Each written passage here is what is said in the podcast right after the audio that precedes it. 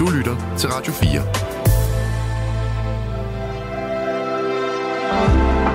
Velkommen til et sammendrag af det sidste måltid. Hvis du skulle dø i morgen, hvad skulle de sidste måltid være, og hvilket eftermæle efterlader du dig? Det er de to kernespørgsmål, som er konceptet det sidste måltid, som normalvis bliver bevært af Lærke Kløvedal. Men i dag har vi en lille highlight-udgave klar til dig i stedet for. Mit navn hedder Kasper Isgaard. Mit navn det er Kasper Isgaard, og jeg producerer normalvis programmet. Og vi skal også høre tre forskellige gæster i det her highlight-program. Vi skal høre en, der får en forret, en, der får en hovedret og en, der får en dessert. Så lad os bare komme i gang med det. Den første gæst, jeg har fundet fra en tidligere udsendelse, det er Søren Brostrøm, som fik enorm eksponering under hele coronaepidemien. Og det her program, det er optaget for en del tid siden, fordi det er nemlig et, der blev lavet, mens at der stadigvæk var delvis nedlukning, og derfor så er det også blevet optaget i lidt anderledes rammer, end vi normalvis optager programmet. Det er nemlig udenfor, der er en kok på, der er en anden end Jonas Frank, der er den vanlige huskok, og i det hele taget er der taget enormt mange hensyn til, at det hele skal overholde Sundhedsstyrelsens anbefalinger, eller i hvert fald de anbefalinger, der var under coronaepidemien. Hvad Søren Brostrøm skulle have til sin forret til sit sidste måltid, det kan du høre lige her. Rigtig hjertelig velkommen til. Velkommen til, Søren Brostrøm. Mange tak skal du have. Velkommen i det grønne. Ja, det er helt fantastisk at sidde herude. Flot udsigt. Og med, uh, med tre østers på vej hen til os nu. Ja. De kommer her. Og det er danske limfjordsøsters. Det er danske limfjordsøsters. Oh, ja. Jeg har ikke gjort meget ved dem, Søren, for jeg ved jo ikke, hvordan du kunne tænke det, hvordan du kan lide dine østers. Så de er lidt naturelle, ja. men der er et lille stykke øh, syltet, øh, hvad hedder det, rødløg på. Ja. Så må jeg lige spritte jeres ja, fingre af, meget gerne. Her, mange tak skal du have. Og lærke dine fingre lidt afspritning. Man tør ikke røre ved noget uden håndsprit nu til dag. I den pose, I har fået ved siden af, der er jeres værktøj til i aften. Ja. Der er et, et drikkeglas, der er kniv og gaffel, og der er en lille østerskniv, som I skal bruge til at frigøre østersen fra den skal. Ja. Øh, og så er der en lille serviet, og vist også et lille menukort med det, som Lærke lige har lidt... Okay. Nå, det kan I velkommen til at tage med jer. Ja. Nå, velbekomme. Ma- ja, mange tak skal du have. Og så kommer der selvfølgelig også noget postevand med, med bobler, og det, det er altså postvand fra Nørrebro. Det lyder godt. Det var det nemlig også et, det var, et, det var faktisk også et ønske fra dig, Søren. Det var, at det skulle være, det skulle være dansk vand. Ja. Dansk postevand. Jeg synes, et måltid skal starte med vand. Ja. Øhm, og øh, vi har jo helt fantastisk øh, drikkevand i Danmark, altså vand fra hanen. Ja. Det er jo et af de få lande i verden, som bare har rigeligt af rigtig fri, rent og friskt og godt drikkevand. Det er der mange øh, mennesker i verden, der ikke er forundt. Så derfor synes jeg, vi skulle starte med det. Ja, og du er, du er et af de få mennesker, som ikke har bestilt øh, champagne til din østers. Ja, det kunne man også have gjort, men øh, jeg synes egentlig, det her det er så fint. Der er meget langt imellem øh, folk, der på den måde nyder vand. Ja. Skål i Skål. vand. Skål i vand.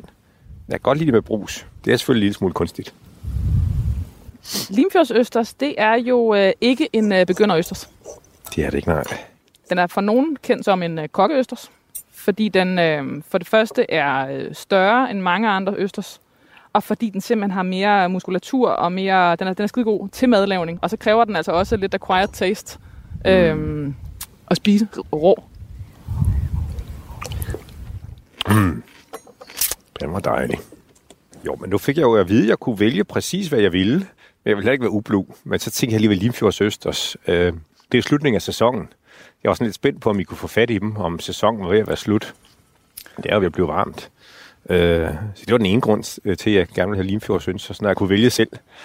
Øh, og så synes jeg også, det er jo fantastisk, at vi har den altså, ægte, oprindelige europæiske østers, som altid har været i Danmark. Øh, og vi kan nyde den. Det, der er meget populært, det er jo de der invasive stillehavsøster, som, øh, som også er fine at spise, men som jo også er ved at, at overtage vores natur, blandt andet nede i Vadehavet. Øh, og, og, og også i øvrigt op i Limfjorden og fortrænge de der måske. Så.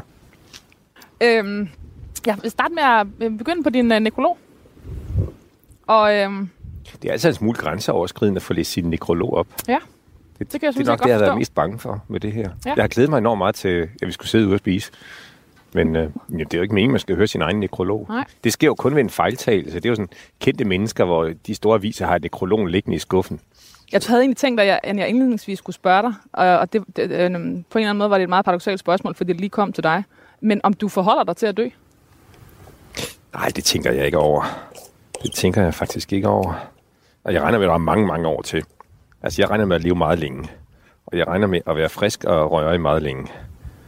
Og så på et eller andet tidspunkt, så er det klart, så bliver man selvfølgelig øh, svækket af alderdom og dør. Håber sov ind stille og roligt. Det er det, man håber på. Jamen, jeg er bange for lidelsen, Ja. end jeg er for døden. Man kan sige, at øh, i dit job øh, forholder du dig jo alt andet lige, øh, for- formoder jeg, mere til død end de fleste andre. Eller hvad? Er det ikke sådan, du tænker på Jo, det? det Forholder man du dig til, at du øh, forholder dig til sygdom og ikke til død? Ja. Og forholder sig også meget til liv. Altså det tror jeg, de fleste sundhedspersoner og læger at går jo ind i det for at redde liv, hjælpe folk. Øh, men døden er jo en del af det. Øh, det er det selvfølgelig. Men, øh, nu har jeg jo været fødselslæge i mange år, gynekolog og fødselslæge. Det var sådan set det, jeg var i ja, næsten 20 år, før jeg blev embedsmand. Og det handler jo rigtig, rigtig meget om liv. Altså det er helt mirakel ved det nyfødte barn hver eneste gang. Altså det, det man bliver helt høj på. En fødsel eller et kejsersnit, og ud kommer et fantastisk mirakel. Altså som har ligget inde i maven i ni måneder, og kommer ud og trækker vejret og er blevet til et, et menneske. Jeg har tre overskrifter med til dig, som, øh, som du kan øh, være med til at vælge, hvis det nu var din nekrolog.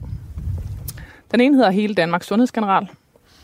Den anden hedder Han blev danskernes far i coronakrisen. Og den sidste hedder Han blev coronakrigens general. Hmm. Hmm. Det ved jeg ikke rigtigt. I virkeligheden, hvis jeg skal være helt ærlig, jeg regner, der, jeg regner med, at der er mange år til, jeg dør, så tror jeg egentlig, at jeg hellere vil være kendt for noget andet end corona. Altså, men det er der ingen tvivl om, at det er, jo, det er jo en historisk øh, begivenhed, og det er den største sundhedstrussel, der, der har ramt Danmark i, i min levetid, og formentlig også kommer til det. Øh, så, så det kan da godt være, at det er det, der bliver del af mit eftermæle. Øh, det må vi se. Men hvis det nu var i dag, i morgen, Gud forbyde det, er du så mest til general eller far? Hmm.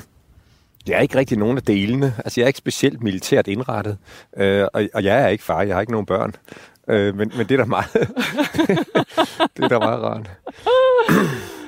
altså, øh, altså jeg, hvis jeg skal være helt ærlig, så tror jeg ligesom, hvis du skulle sige, hvis du skulle bruge et ord på mig, så skulle du nok bruge ordet læge. Ja.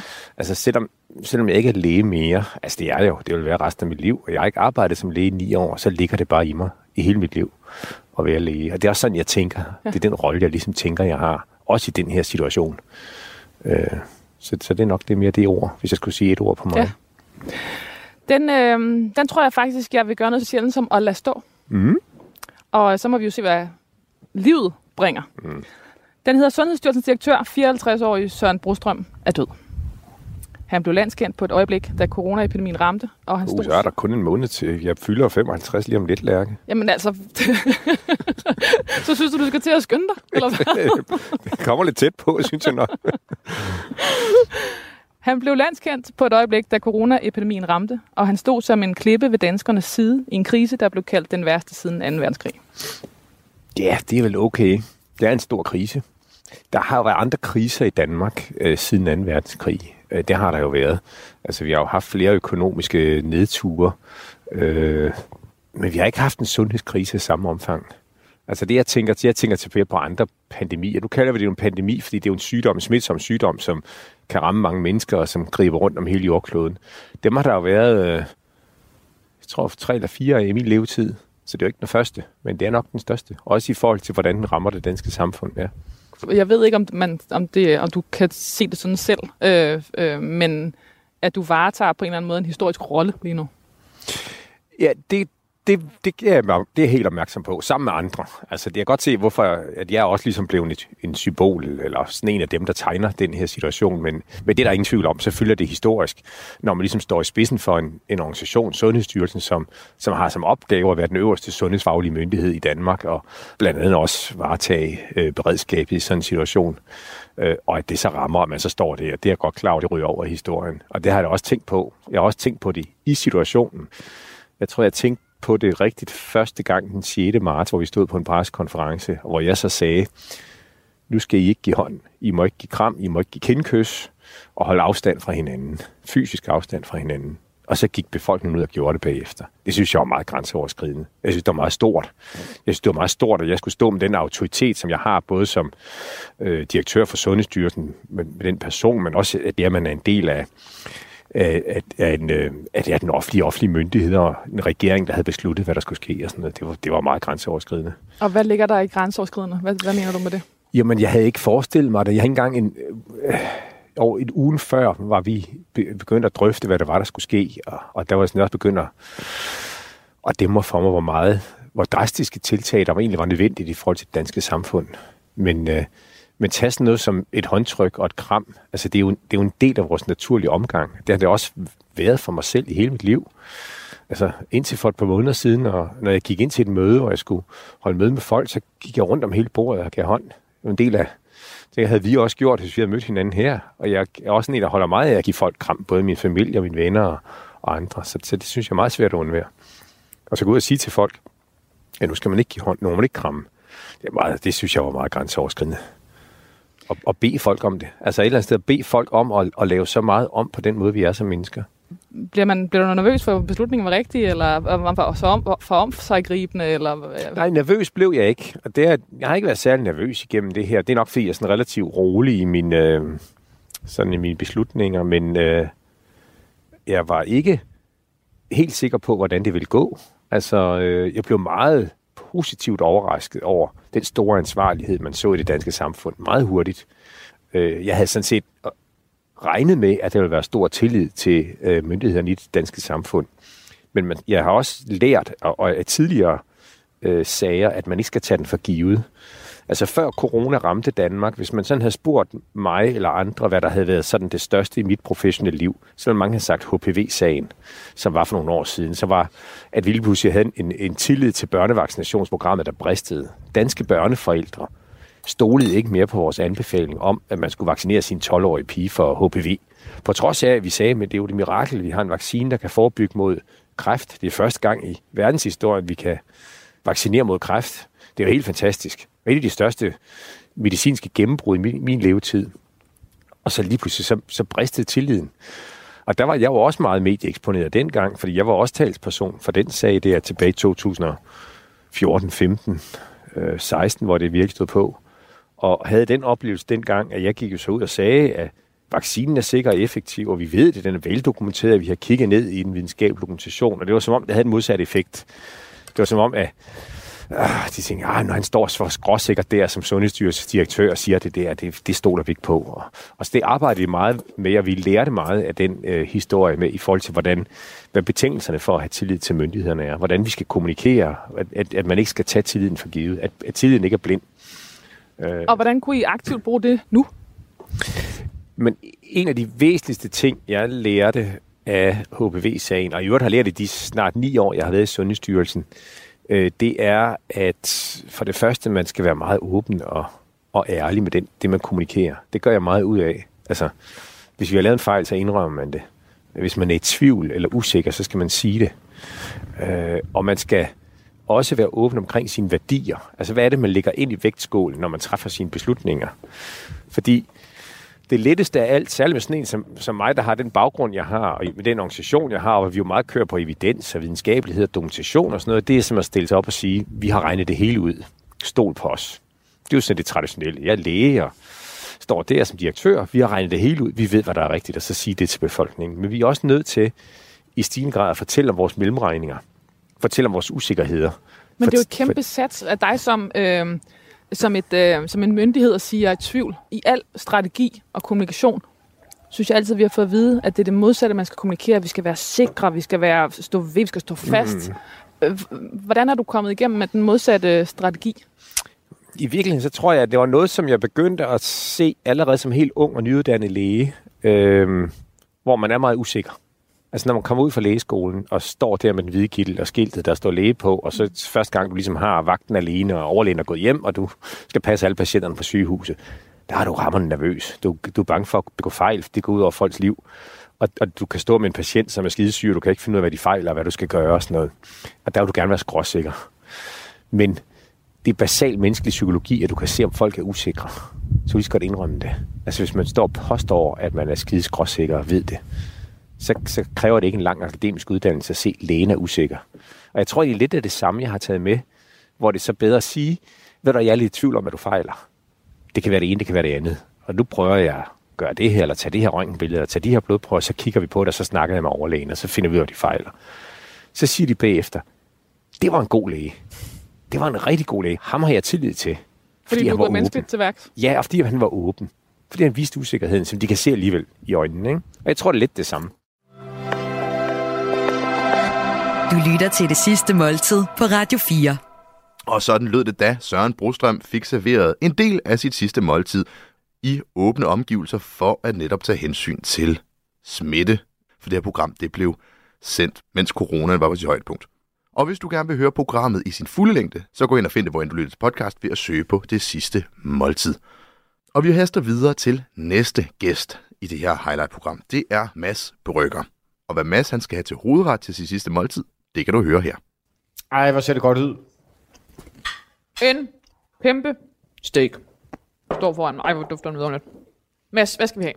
Vi skal have øh, Côte de Bœuf og grøn salat med vinaigrette og øh, pomfritter og banæs. En meget klassisk ret, som jeg har valgt, fordi at øh, jeg tænker, fordi det er mit sidste måltid, så, så er der ikke plads til chancer. Jeg tænker også, at det skal være et måltid, som kan laves øh, af så mange som muligt, så mange steder som muligt. Så meget demokratisk, demokratisk valg. Nå, men jeg skal jo tage højde for, jeg ved jo ikke, hvor jeg er henne i verden, når jeg skal have mit sidste måltid. Øh, og hvem der skal tilberede det.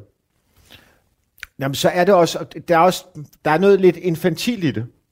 Det, det, er- det er noget, måske noget af det første, altså sådan rigtige gastronomi, man oplever som barn og teenager. Det er øh, bøf, pomfritter, banæs.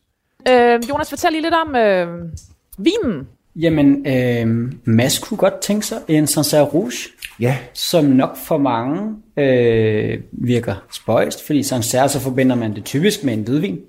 Men øh, det findes altså også rød, og øh, det smager fantastisk. Det er fra en, en fyr, der hedder Bernard Fleury, øh, et fis, og det betyder sønder. Og det, det smager fantastisk. Det er, det er mm. kølet, det er frisk, det er, det er let. Mm. Øh, der er måske mange, der vil gå efter en, en tung vin mm. til Côte de Bœuf. Mm. Så det, øh, det er et spændende valg. Det er et dristigt valg. Et dristigt valg. Ja. Ah, men tak. Intet var tilfældigt ved Mads Brygger. Han var mester i scenesættelse og fortalte over årene medierne de samme få historier om sig selv, med de samme velvalgte detaljer. Og nu læser jeg fire af de eksempler op. Mm. Et, at han som 19-årig i et essay til Berlinske fik censureret en scene om analsex med en brasiliansk pige, og som følge af oplevelsen blev motiveret til at blive journalist. To, det lyder ligesom en quiz, for hans enorme fingerring med Fantomets logo. Mm. Du har den på lige her. Tre, at han som søn af kendte journalister fra henholdsvis Børsen og Ekstrabladet, døjede med sit eget forventningspres og hang til tabloide historier. 4. Relationen til Michael Bertelsen. Mm. Det er fire historier, der går igen Ja. om dig i en meget kontrolleret, iscenesat virkelighed, hvis man læser om dig. Nogle af de historier er selvforskyldte.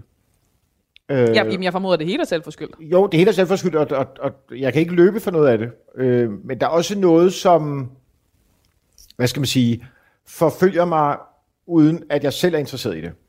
Altså for eksempel det, det første punkt om, øh, Analsex i Brasilien. ja, som, sagen er bare, at når man går ind på min Wikipedia-profil, så er det det første, man læser om mig. øh, så jeg oplever tit, at sådan, øh, journalister, der laver et meget nødtørftig, hurtig research på mig, øh, har det med øh, som deres første indtryk, og det første, de vil spørge til. Og det, og det kan godt være lidt trættende. Øh, at det, det, det er rigtigt nok, men, men det er lidt ærgerligt, at det, det ligesom er det første, folk erfarer om mig. Du ved godt, at man selv går ind og rette på Wikipedia, ikke? Jo, men, men det, det kan jo føre en masse... Så i scenesat er du heller ikke, tror du at sige til mig, eller hvad? Okay, Nej, det, det synes jeg principielt ikke, man skal. modsat. Ja. Okay, fingerringen. ja. Hvad er det? Jamen det er fordi, at jeg var øhm, som barn øh, stor fan af Fantomet, og øh, medlem af Fantomets fanklub, øh, Junglepatruljen, hvor man fik tilsendt en øh, plastikudgave af Fantomets ring, som er en, en ring, som han øh, bærer, og når han slår folk med ringen, så efterlader den et permanent mærke. Effektivt. Jeg tænker så, hvis, hvis jeg får midler til det som voksen, vil jeg få lavet ringen rigtigt hos en sølvsmed, som jeg så gør. Men det er, ligesom, det er jo også ligesom sådan en, hvad hedder sådan en, uh, sin, det er lige for, det kan være sådan en signeringsring. Det kan godt være, du ikke slår, men du kan... Jamen, den, den fungerer i, i, i varm lak som en signetring. Ifølge fantommytologien er den smedet eller lavet af de navler, som Jesus blev korsfæstet med. Så det er ret seriøst. Det var en uh, svær opgave for sølvsmeden. Ja. Så der er han som søn af kendte journalister fra henholdsvis Børsen og Ekstrabladet døjet med sit eget forventningspres og hang til tabloide historier. Jamen, det er også rigtigt, at min mor var ekstrabladsjournalist i øh, cirka 20 år. Og øh, jeg tror endda, hun er på arbejde på Ekstrabladet, da vandet går. Så jeg, jeg er næsten født på Ekstrabladet. Og meget af min barndom møder jeg sådan ikoniske ekstrabladsjournalister. Og det gør indtryk. Kæmpe indtryk, men det er også fordi, at det er jo... Min mor er på Ekstrabladet i sådan avisens guldalder, eller hvor man kan sige, hvor Ekstrabladet kulminerer, øh, og, og er en enorm succesrig, indflydelsesrig avis. Det er jo også en avis, hvor der er en set med vores øjne, altså i vores tid, 2020 øjne. er en, en misbrugskultur. Altså folk, folk lever ikke af salat og kildevand. Altså al den kærlighed, jeg har til Ekstrabladet, knytter an til de oplevelser, jeg har som barn. Så misbruget er ikke noget, der handler om din mor, eller, eller hvad? Nej, det er det ikke. Øhm, altså min mor har ikke været nogen øh, livsfornægter, og, og, og er det stadig ikke, men, men, men man kan sige, man, dengang sagde man jo, at det mest ensomme i verden, det var at være journalist på Ekstrabladet, fordi der, der var virkelig ikke nogen, der kunne lide en, og avisen havde mange fjender. Øhm, og, og det var også en ekstrem livsstil at arbejde på Ekstrabladet. Altså hvis man gjorde det, så, så var man nærmest på arbejde altid. Og den sidste relationen til Michael Bertelsen. Jamen, det, altså, i, i den forstand, at jamen, han er jo min, min bedste ven, han er min gode kollega. Jeg, jeg holder enormt meget af Michael. Øhm, vi taler tit om, hvor mirakuløst det er, at vi har arbejdet sammen på Radio 24 i otte år, uden på noget tidspunkt at blive alvorligt uvenner. Som jo er noget ret øh, særligt Mads Johan Brygger Kortsen blev født i 1972. Han var søn af tidligere chefredaktør for Dagbladet Børsen, Jan Kortsen, og journalist Ingeborg Brygger. Han var bror til arkitekt og tv-vært Ane Kortsen og voksede op i den øvre middelklasse i Rungsted i Nordsjælland. Mads Brygger var flueknipper med storhedsvandvid, og gennem sin karriere maste han sig ind i lukkede miljøer og arbejdede med forklædninger, undercover-aktiviteter, skjult kamera, hat og briller, og det han selv kaldte gag-gag i gågaden. Det var greb, han gennem 20 år anvendte i både film, reportager og bøger, og hvor fællestrækket var, at Mads Brygger var medvirkende, bizart forklædt, og ofte som, som en karikeret udgave af sig selv. Hvad var det? Flueknæpper med storhedsvandvid? Ja, Hvad ligger der i det? at du er altså i detaljen med, mm. med, med, med præcision og øhm, research og, øh, og også fremtoning og alt hvad du altså det, det er selvbevidste eller det at der ikke er noget der er tilfældigt. Jamen, det er rigtigt. Jeg, jeg er meget øh, detaljorienteret. Det er rigtigt. Og så samtidig i det et sådan et verdensherredømme. Altså du har jo i hvert fald i dine produktioner øh, eller måske i virkeligheden alt du har beskæftiget dig med har du jo øh, gået til ting, som, i virke, som de fleste andre måske ville synes var fuldstændig uoverskueligt. Ja, Altså, altså øh, hvordan i alverden, øh, altså at forestille sig at være am, øh, ambassadør i, øh, den centralafrikanske republik. have, øh, at tage til Nordkorea øh, og infiltrere et styre, altså det er jo sådan nogle, det, det, er, jo, det er jo sådan på sådan et øh, plot, altså det er jo sådan et, man, det er jo storhedsvandvid at sidde herhjemme i, i, i Danmark og tro, at man kan øh, bryde igennem et styre, eller du ved, hvad fanden kommer den tanke, for der er jo ikke andet, altså vidunderligt, øh, Mikland, altså Ja, men, men meget af det er jo startet med en iagtagelse, en, en, en hændelse, som befinder sig på et ret, hvad skal man sige, notitsniveau. notitsniveau.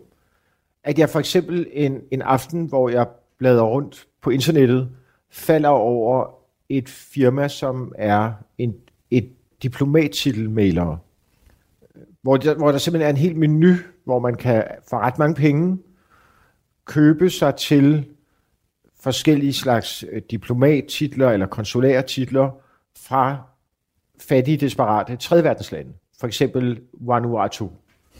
Og så tænker jeg, så tænker jeg, jamen hvis det virkelig er muligt, så vil det jo være en enormt interessant adgangsbillet til øh, magtens tinde i en fejlslagen stat. Øh, men der er, det jo, der er det jo stadig på tankeplan. Jeg har jo ikke nogen anelse om, om denne handel virkelig kan gennemføres, om jeg kan få den finansieret, øh, og så videre. På samme måde som, at min rejse til Nordkorea starter med, at jeg skriver et brev til det nordkoreanske kulturministerium og foreslår øh, kulturel udveksling, hvor jeg vil bringe en dansk-koreansk teatertrup til Nordkorea, hvor de så vil øh, fremvise dansk øh, komik og gakkerløjer. Og der er jo ikke nogen anelse om, at de øh, som udgangspunkt regner slet ikke med at få svar, øh, og bliver så dybt overrasket og forbløffet, da jeg bliver inviteret til Pyongyang for at forhandle dette forslag. Ikke? Øh, da jeg er i Nordkorea første gang, der oplever jeg ikke nogen... Jeg oplever, at de er meget begejstrede for, at jeg ligner Lenin. Øhm, En høj Lenin. en høj Lenin. Og så øh, bliver jeg så dagligt inviteret hen i et mødelokale, hvor jeg sidder med embedsmænd og øh, diskuterer min idé. Øh, bagefter så tager vi øh, på restaurant eller værtshus og drikker os meget fulde og er de bedste venner. Og så næste morgen bliver jeg hentet og kørt hen til det samme mødelokale med de samme embedsmænd, og så starter vi helt forfra, som om vi aldrig har mødt hinanden. Altså, som handler om, at vi snakker ikke om, at vi var fulde sammen, eller vi har glemt, hvad du sagde i går til... Alt, hele, okay. hele tavlen er blevet visket ren. Vi starter helt forfra med, hvem er du, hvorfor er du her, Med de samme mennesker. med de samme mennesker. Og det oplever jeg hver dag, øh, to-tre uger i træk. Okay, så Groundhog Day øh, i... Øh, Ja. Jeg er, faktisk, jeg er faktisk meget tæt på et nervesambrud. Fordi du heller ikke kan tro, at det her bliver ved med at ske. Jamen, dels det absurde i gentagelsen Ja. af det samme møde, øhm, og så jo også, at de ikke vil give mig nogen indikationer på, om, om de ved det her projekt, øhm, om de vil give grønt lys eller ikke give grønt lys. Og hvad når du siger, det har vi jo talt om i går, eller i? Det, det, bider, Det- det, det er det, det, en- det praller helt af på dem. Så jeg tager derfra med u- uforrettet sag og et meget tø- sådan tyndsligt nervesystem. Oplever du, altså er du der i karakter, som... Ja, jamen man kan sige, alle der tager til Nordkorea i, i journalistisk eller kunstnerisk øje med, er jo tvunget til at spille et rollespil af en eller anden art. Øh, man kan jo ikke tillade sig at lufte en, en kritisk holdning omkring regimet eller styret, og jeg er i karakter i den forstand, at jeg giver dem et indtryk af, at jeg er teaterinstruktør, hvilket jeg jo ikke er. Øh, og jeg giver mig også indtryk af, at jeg på et sådan, politisk spektrum er meget til venstre for midten. Øh, men ikke mere end det. Så, så det er jo først et godt stykke tid efter, at der lige pludselig dukker en fax op fra Nordkorea, sendt til ungdomsredaktionen på Danmarks Radio, hvor der simpelthen står, Project Approved, kom now. Og indtil da, der har det hele jo også været lidt på et fantasiplan, fordi at, altså jeg, jeg- jeg, jeg tager det et skridt ad gangen, og jeg, altså, det kan godt være, at man ender med at stå med noget, der er ekstraordinært og øh, vanvittigt og, og grænseoverskridende, men, men det starter som regel meget småt og, og, og praktisk, øh, og så langsomt vokser det. Så der er også ligesom, der er det er simpelthen også en, en metode, altså eller en fremgangsmåde, f- fordi, altså, altså sådan helt banalt at æde en del af elefanten eller, eller valen af gangen, Ligesom ikke? hvis man skal spise en uh, blåval, Lille bid af gang. en lille bid Ja. gang. Altså, hvordan blev du, fra at at vokset op i en øvre middelklasse i Rungsted, hvordan blev du ligesom Mads Brygger? Eller hvordan fandt du ud af, at det der for eksempel med iscenesættelsen og udklædningen, og, altså du hedder jo også Mads Johan Brygger Kortsen, og du har valgt to af navnene. Mm. Altså, hvor, hvornår oplevede du en eller anden øh, tryghed, eller succes, eller øh, behagelighed i at, øh, at iscenesætte? Om ikke andet dig selv? Det er et ret svært, svært spørgsmål. Det er, det er også et godt spørgsmål.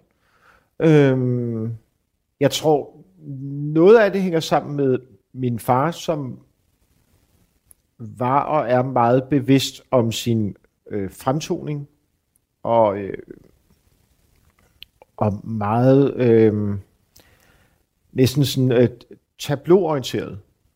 Det her virker, fordi...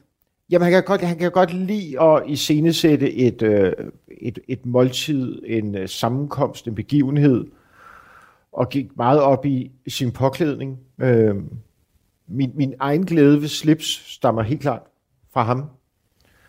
Øh, altså meget af det, jeg ved om, om påklædning, kommer fra ham. Den person, at du så inden valgte med, nu tænker jeg også lige påklædning, at det simpelthen var gjort livet nemmere, øh, eller du blev kigget på på en måde, du godt kunne lide, eller det var nemmere at score damer, eller du ved, altså, øh, der er jo tit noget af de der sådan teenage-år, som ligesom bliver, er formativt i, i, i, i, i sådan nogle valg. Jamen, jeg er meget, hvad skal man sige, det at være rødhåret i 80'erne, og 70'erne for den sags skyld, og så øh, øh, endnu værre at have stridører. Øh, jeg lignede faktisk Alfred E. Neumann fra, fra Mad Magazine. Var, var ret svært. I perioder blev jeg også mobbet, helt klart. Men det arbejdede jeg mig også ud af. Øh, Hvordan? Med at være klogere, eller? Dels sådan verbalt, men så også ved at tage de slagsmål, der skulle tages i skolegården. Altså fysiske? Jamen, jeg oplever, at jeg på et tidspunkt hen over en sommer vokser meget, og jeg kommer i skole øh, efter sommerferien, er blevet altså, markant højere end dem, der mobber mig. Og så, øh, så sætter jeg dem simpelthen på plads. Det er jo helt vildt. Det er jo en superhelte scene. Og Ja. det er jo bare en sommerferie. Men det er det jo. det er sommerferie. altså, altså nu er det også, fordi man går ikke og vokser så meget mere, efter man er blevet voksen, hvis alt går vel i hvert fald. Mm. Altså det, at man lige pludselig over en sommer bare sådan har strukket sig, Jamen, det er næsten som øh, gummitasser. wow, og er blevet højere, og pludselig kan... Så, så det oplever jeg, så oplever jeg som, som 13-årig, får jeg ørerne lagt ind. Det er jo meget mærkeligt, at, at man af en eller anden grund i Danmark har besluttet, at stridører, det går bare ikke. Og så derfor kan du få det, altså du kan få plastikkirurgi på statens regning, men kun med stridører. Altså, hvis du har en skæv næse, eller andre defekter, eller andre sådan, hvad skal man sige, i forhold til ens kosmetiske udseende, så skal man betale for det, men stridører, det skal du ikke gå igennem. Det har været personligt en eller anden gang. Der har været en, der har fået det igennem. Mm. Jeg, jeg, har, jeg har ikke hørt om andre lande, hvor det... Hvor lige præcis stridører er noget, vi på den måde siger klart, kom ind. Jamen, Jeg havde jo sådan stridører, ligesom prins Charles har stridører, ikke? Og, øh, og det satte jo nogle ret sådan, begrænsninger for min frisyr. Øh, så jeg havde sådan prins Valiant hår, Som lige dækket. det meste af, Ja, ja, af, ja. ja.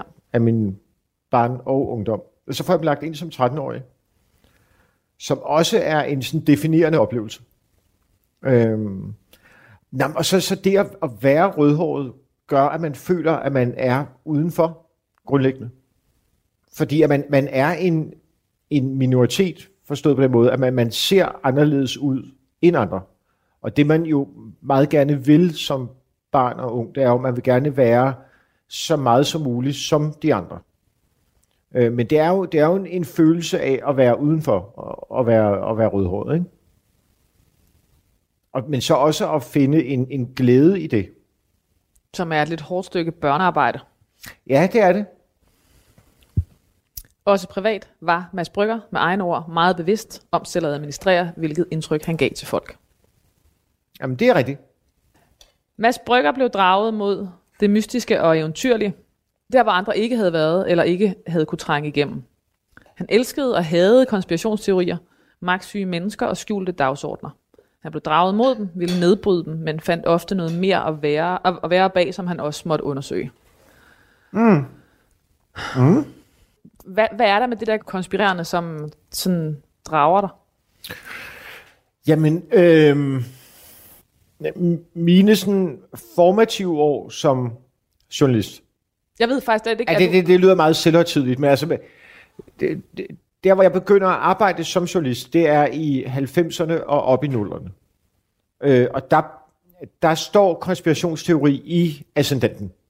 Fordi det hænger snært sammen med internettets øh, opståen og udbredelse.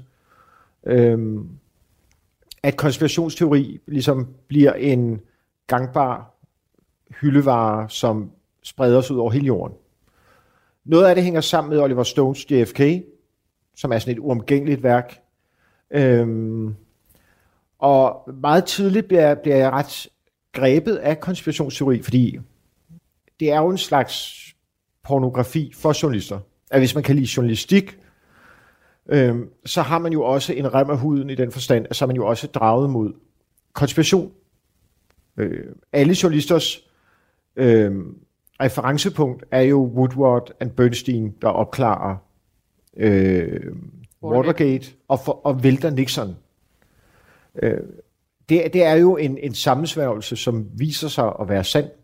Så ret tidligt dykker jeg altså ned i konspirationsteorier af alle mulige slags. Jeg læser også Umberto Ecos uh, Foucault's Pendul, som er en virkelig god bog om konspirationsteori, men også om, hvad skal man sige, det, det ulyksalige og øh, skadelige i konspirationsteori.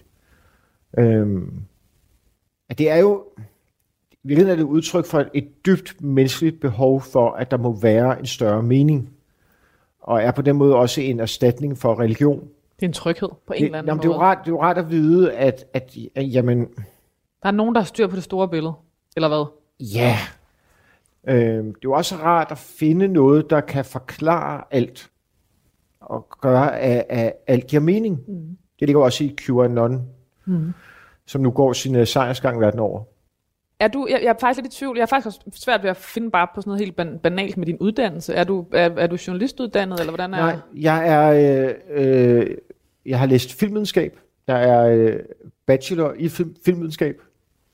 Øh, og så kom jeg ind på en øh, toårig uddannelse, det jeg lavede i samarbejde med Journalisterskolen, som var kombineret journalist- og radioteknikeruddannelse.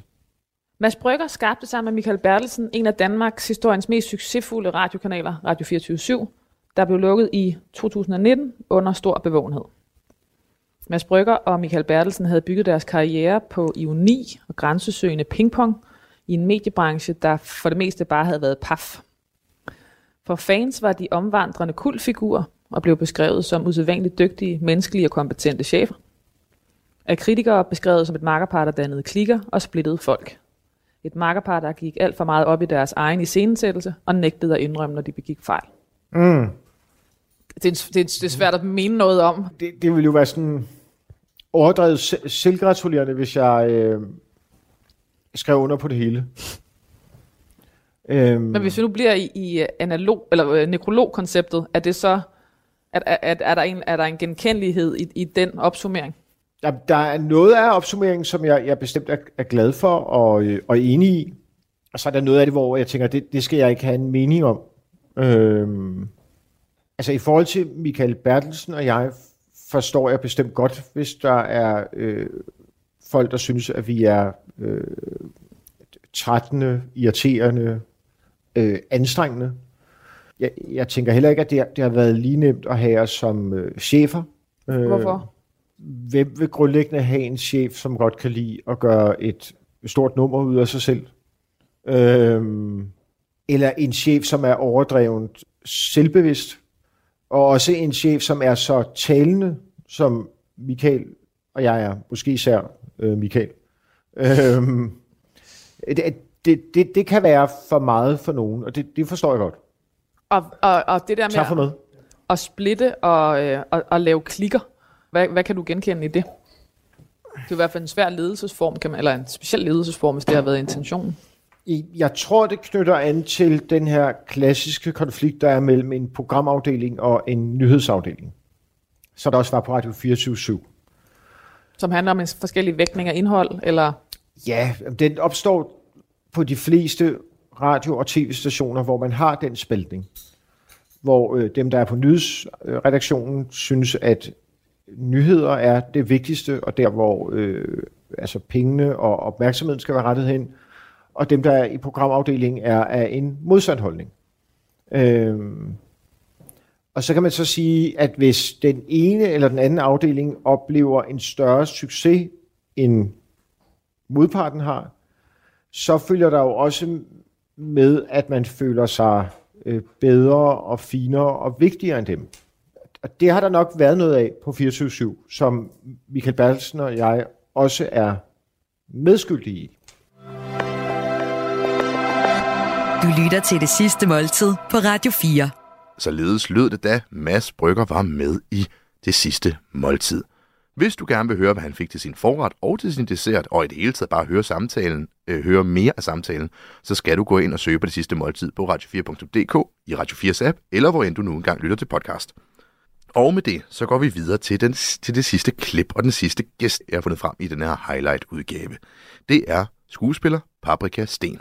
Og hvad Paprika har valgt til, din, til sin dessert, det kan du høre lige her. Nå, nu kommer kokken igen. Nå, Jonas, hvad er det? Ja, det er jo, det, det er jo desserttid, og øh, som du skrev, Paprika, så skal det være simpelt. Man skal kunne forstå, hvad det er. Ja. øhm, så det er det danske jordbær, Ja. som det er jo det er lige ved at være det sidste af det. Ja. Og øh, så er det med vaniljeis. Oh. Jeg har taget den frihed og, og lavet lidt jordbærsorbet også, som jeg har mixet lidt, mm. så der er sådan en rigtig jordbærsmag. Åh, oh. Øhm, og så simpelthen varm chokoladesauce. Ja, det er, det er himmelsk. Nej, hvor smager det godt. Mm. Men der er ikke noget, altså der er bedre end det her. Det er der bare ikke. Åh, oh, hvor lækkert. Mm. Og det var... Prøv lige at høre. Det er jo alle børn... Altså, hvad skal jeg sige? Det er jo alle... Det jeg siger, det er børnemad. Det er jo sådan, vi synes, alle vores... Øh, Sommer. alle barndommen skulle smage. Ja. Mm. Fra hun var ni år, vidste Paprika, at hun ville være skuespiller. Og hun udtalte selv, at hele København drog et lettelsens suk, da hun endelig efter fem års forsøg blev optaget på skuespilskolen ved Odense Teater. I slutningen af 90'erne fik hun sit folkelige gennembrud i Vigga Rasmussens kultfilm Hannibal og Jerry, og i årene efter markerede hun sig som en af dogmefilmens første damer, især på grund af sin præstation i Thomas Winterbergs Festen. Og Stella den eneste en. Men det var med rollen som Stella i den eneste ene, at hun vandt både danskernes hjerter og sin første bolig. I årene efter høstede hun et utal af priser for sine roller i OK og Elsker dig for evigt, ligesom hun ryddede hylderne og blev spået et internationalt gennembrud for filmen Applaus i 2009. Ja, og så gik det i stå. Så gik det stå. Ja, der er ikke sket så meget siden, vel? Og var det, var det for, i virkeligheden fordi, at, at, øh, at, at hold, den der Hollywood-ambition øh, kom ind og forstyrrede der? Altså, rygterne siger, at jeg var 158 stemmer fra at blive nomineret til en Oscar. For applaus. Og prøv at forklare mig det system. Det er sådan noget 5.000 stemmer, så skal man stemme. Altså, man skal stemme på, jeg tror det år var der 10, der skulle nomineres eller sådan noget. Jeg kan ikke helt huske det, men jamen, det er sådan et eller andet nummersystem med, man stemmer på 1, 2, 3, 4 eller et eller andet, ikke? Hvem, hvem synes man er nummer 1, hvem synes man er nummer 2, bla, bla, bla. Og der havde været s- 158 stemmer fra. Og det er jo altså udelukkende, eller i hvert fald 90 procent, kun at være amerikanske skuespillerinder, som, Eller engelske. eller engelske. Nogle gange en Nogle enkelt gange, fransk har siddet. Ja, og en enkelt spansk eller Men- argentinsk. Fordi bare for at understrege, det er ikke det samme som at blive øh, nomineret som udenlandske film. Ah. Det er, det er, helt, det, det er Fordi usædvanligt. filmen var at- ikke i oplevet, det var øh, skuespilleren. Øhm, og der var jeg jo så over i Old Hollywood og møde alle de her. Man skulle se en masse frokoster og sådan noget. Det var faktisk ret sjovt. Fordi jeg er jo sådan en nørd, så jeg kender alle, ikke? Og så... Øh, men jeg regnede aldrig med, at jeg ville blive nomineret. Jeg tænkte bare, "Nå, nu gør jeg det, så kan det være, der kommer noget arbejde eller et eller andet. Men det gjorde der ikke. Jeg fik mange tilkendegivelser, og mange af de der skuespillere, der kendte og ukendte, der skrev til mig, og Alec Baldwin, han øh, var på sådan en festival, det hed New Hampshire Festival, som ikke havde nogen skuespillerpris, men de, han lavede en speciel pris, der hed The Special et eller andet prize, bla, bla, bla, til mig. øh, fordi han var så imponeret over applaus, ikke? Han kom hen, altså jeg er fuldstændig, jeg elsker Alec Baldwin, ikke? Han kom hen efter visningen, og lagde sig på knæ foran mig og tog mine hænder og sagde, never stop acting, never stop acting.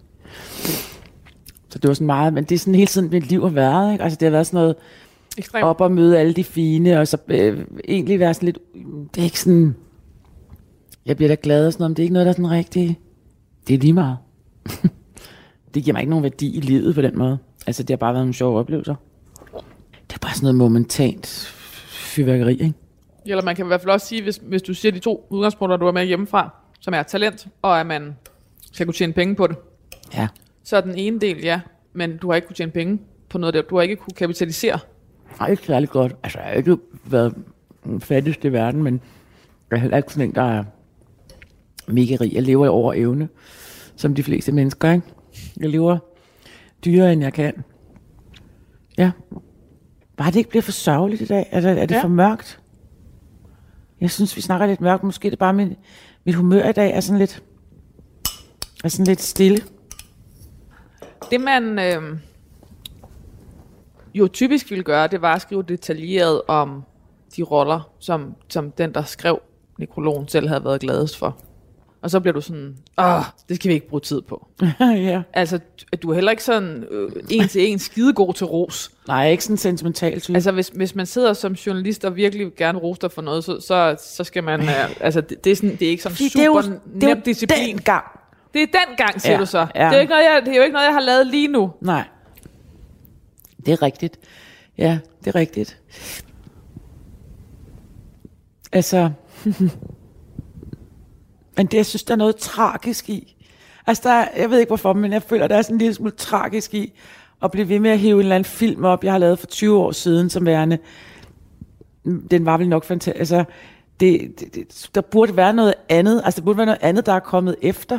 Så det vil sige, at jeg har haft mine sådan glorious years der i, øh, i de der 5-10 år, og så rest, og resten er sådan et ekko. Det er det, jeg ikke kan holde ud, og det er derfor, jeg tror, jeg har det sådan. Der er ligesom sådan en ekko efter en tid, jeg var den, og så, nå, ikke? nu er vi, hvor, hvad blev der egentlig af paprikasten? Ikke? Altså, det er jo min egen oplevelse. Jeg ved godt, det ikke er sådan, der.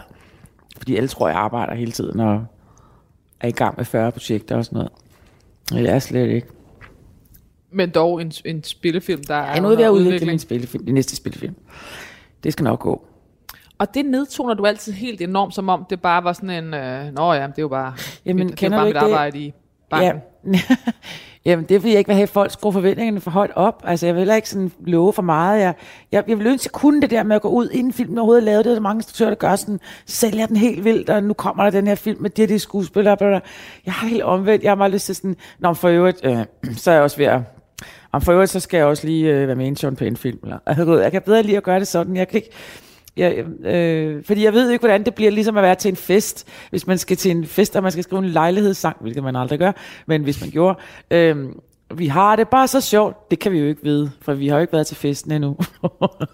øh, øh, det er også derfor, jeg aldrig er blevet gift, tror jeg. For det kan jo ikke love, at jeg resten af livet aldrig vil bla bla bla. Altså, det synes, jeg er virkelig svært. Nu har jeg lyst til at blive gift, men det havde jeg f- ikke for 20 år siden. Vel? Men nu har jeg godt tænkt mig at prøve det, fordi nu skal jeg jo dø med vedkommende på et eller andet tidspunkt. Men, øh, men øh, det er nok det. Vil du hellere dø med en, end dø alene? Ja, Jeg, vil sgu, jeg er helt ærlig. Jeg vil sgu da hellere have, at der var en. Altså, øh, det er ikke så kedeligt, som at være alene. Altså, jeg har lidt, nu har jeg været skilt i syv år, ikke? Nu, øh, altså, jeg kan godt mærke, det er rart, når der er en. Det er rart, der, ja, I virkeligheden er det sådan noget med, altså, en ting er forelskelse og den store kærlighed, men der er jo også det, der hedder samhørighed. Altså, hele det der med, han ved, hvornår jeg trænger til min kaffe, og jeg ved, hvornår han øh, sådan og så, altså hele den der omsorg der, den kan jeg godt. Jeg har jo ikke min søn mere hjemme, så, så mit omsorgsgen, det er sådan lidt, det mangler, det mangler noget, jeg kan, og jeg skal ikke have en hund. Som alle Jeg har ikke sagt en lyd om Nej, nej, men jeg skulle lige at sige, skal få en hund? Altså, det, nej, jeg skal ikke have en hund. Stens filterløse façon, fascineret og forvirret. Og, nu kommer der et citat fra politikken. Selv var den 51-årige skuespiller ikke i tvivl om, at telefonen også holdt op med at ringe, fordi hun var, som hun var. Det var den der paprikahed, der var hendes store styrke, men som også kom i vejen. Ja. Men, men det har vi snakket om. Men for Paprika hang kunst og høflighed ikke sammen. Derfor vil hun hellere vente på de roller, hvor hun kunne kunne gå kompromilløst til værks, end at medvirke i hvad som helst. Ja, men altså, ja, Moldes. Men er ikke helt vel, fordi man skal også tjene penge jo.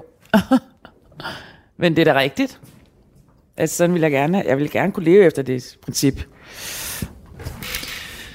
Jeg kommer fra en sætning, hvor jeg hedder, siger, men for Paprika hang kunst og høflighed ikke sammen. Derfor vil hun hellere vente på de roller, øh, hvor hun kunne gå kompromilløst til værks, end at medvirke i hvad som helst. Og netop derfor kommer Paprika Sten til at gå over i filmhistorien som en af vores stærkeste skuespillere med den klareste vision. Ingen slinger i valsen, og ingen kompromiser. ah, jeg synes jo nok, jeg har lavet nogle kompromiser på vejen. ikke alt, hvad jeg har lavet, jeg er lige stolt af. Øh, absolut. Men sådan, stort set, ja. Stort set. Stort set. Papa Kasten efterlader sig sønnen Otto. Det er frygteligt. Altså, det er frygteligt. Det, har, det må du have alle, der når du laver det her med, siger, nej, nej, nej. Det der, den der sætning efterlader sig. Det kunne jo også være, ja, på tid, hvis jeg døde i morgen, ja, så ville det være det.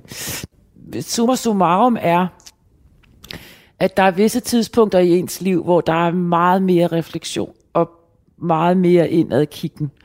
Og det er helt selvfølgeligt, at det ligger i, i, i enden af en corona, en, en, en epidemi, som fuldst, altså for mig er fuldstændig abstrakt, og som jo har haft indvirkning på mig. På den måde siger jeg ikke været lige så social, som jeg plejer. Jeg, men jeg har været dobbelt asocial. Altså jeg har også øh, boet på landet. Jeg har, altså, øh, og det vil sige, jeg er ikke så... Jeg er ikke sådan den, jeg normalt er, fordi, jeg nu, fordi det hele har været så unormalt. Og fordi tanker i øjeblikket ikke kun handler om sig selv, den handler om fremtiden, den handler om vores børns fremtid, den handler om, hvor længe skal det her være, hvornår kommer den næste. Øh, altså verden er ved at falde sammen, ikke? altså USA er ved at gå i stykker. Øh, øh, der var ikke noget sted, der mindre ville være pt. end USA. Altså, øh, øh, det er bare en virkelig speciel tid. Altså, og tankerne springer konstant ind i mit hoved om min søn og fremtid og mit eget liv og det der politiske, som er blevet så voldsomt pludselig, ikke? Er blevet så synligt. Øhm, hvad skal man så lave film for? Hvad skal man lave film om? Hvad er nødvendigt? Og det har jeg også altid tænkt med hensyn til det, jeg lavede. Hvad er nødvendigt at lave? Hvorfor, hvorfor skulle man lave det her? Ikke? Og det er jo ikke nødvendigvis, og det er også, måske vender jeg også lige tilbage til noget, jeg har sagt før, det er jo ikke nødvendigvis skuespillerens opgave at spørge om det. Det er jo instruktøren, der skal gøre det. Og bare det, jeg er skuespiller, og jeg spørger mig selv, hvorfor skal man lave det her? Det er jo ikke, det er jo ikke en skuespillers arbejde. Men du er også men jeg kan ikke lade være. Altså, hvad? Men du er også instruktør. Ja, men det er jo på en eller anden mærkelig måde af nød for some reason. Altså, det er jo sådan underligt noget, jeg er blevet, fordi folk synes, jeg skal være det. Det er ikke noget, jeg sådan har taget et bevidst valg om. Det, det ligesom det med at debattere i offentligheden. Det er slet ikke noget, jeg har nogen lyst til, eller jeg er pisse bange for det, og jeg er enormt bange for alle trollene i politikken, og ikke i politikken, men i, politi- i politik. Alle de der øh, øh, retorikere, der kan smadre en, fordi man siger, hvad man tænker. Øhm, men alligevel står jeg der på en eller anden måde altid som sådan en eller anden Med en særlig paprikahed. Ja, Jeg vil ikke kalde mig Jeanne d'Arc i hvert fald, men, men, men en eller anden form for prøve at,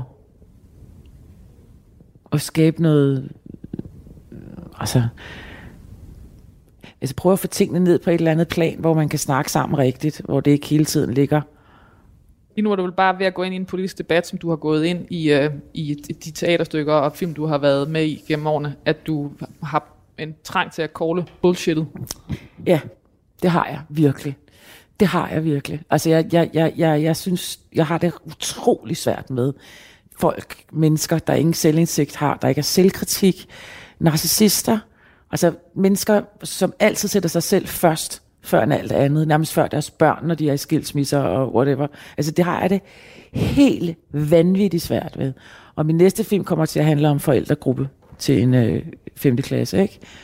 Altså, fordi jeg også synes, at nu må man, altså, man bliver nødt til at se sig selv udefra.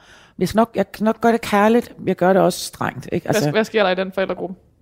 jamen altså, det er jo hemmeligt, men så skal du se filmen. Men i bund og grund er det jo bare et forældremøde, en hyttetur og et forældremøde. så kan du regne ud, at igen ligesom juleaften, det kan være alt fra en gyser til en slapstick-komedie til. Og det er jo sådan, jeg også i det hele taget bedst kan lide livet, at du griner og du græder. Der er ikke noget, der er ikke noget altså du, det du kalder paradoxalt, paradokset. Altså det er jo sådan, det er. Altså for mig, der, er jo ikke, der findes jo ikke noget liv, som bare er en lang alvorlig mine, eller en lang, et langt grin. Det er jo blandet hele tiden. Så det vil sige, at min film er også altid en blanding af, af komedie og drama. Ikke? Men, men øh, øh, det der med at call bullshit, det, det, det, det, jeg ville så gerne ikke skulle være sådan en, der sagde, jeg call bullshit, øh, sådan, men bare sige, prøv at høre, kan du ikke både tale, som du selv føler, altså når man taler med en politiker. Bare sig, du ikke kan lide os, hvis det er det. Bare sig, jeg kan ikke lide skuespillere, eller jeg kan ikke lide folk fra den kreative klasse. Jeg synes, de er irriterende. De er snobbede og irriterende. Men så sig det, så kan jeg så sige tilbage, jamen det er der også nogen, der er, så er der nogen, der ikke er det. Eller, øhm, Hvad skal der stå på din gravsten? altså, der skal ikke stå andet end mit navn, om hvornår jeg er født og hvornår jeg er død. Men hvis jeg skal sige et eller andet sjovt, um, så vil jeg citere Dorothy Parker. I didn't have a lifestyle, I had a life. Papa Kasten, tak fordi du vil være min gæst i det sidste måltid. Tak fordi jeg måtte komme. Du lytter til det sidste måltid på Radio 4.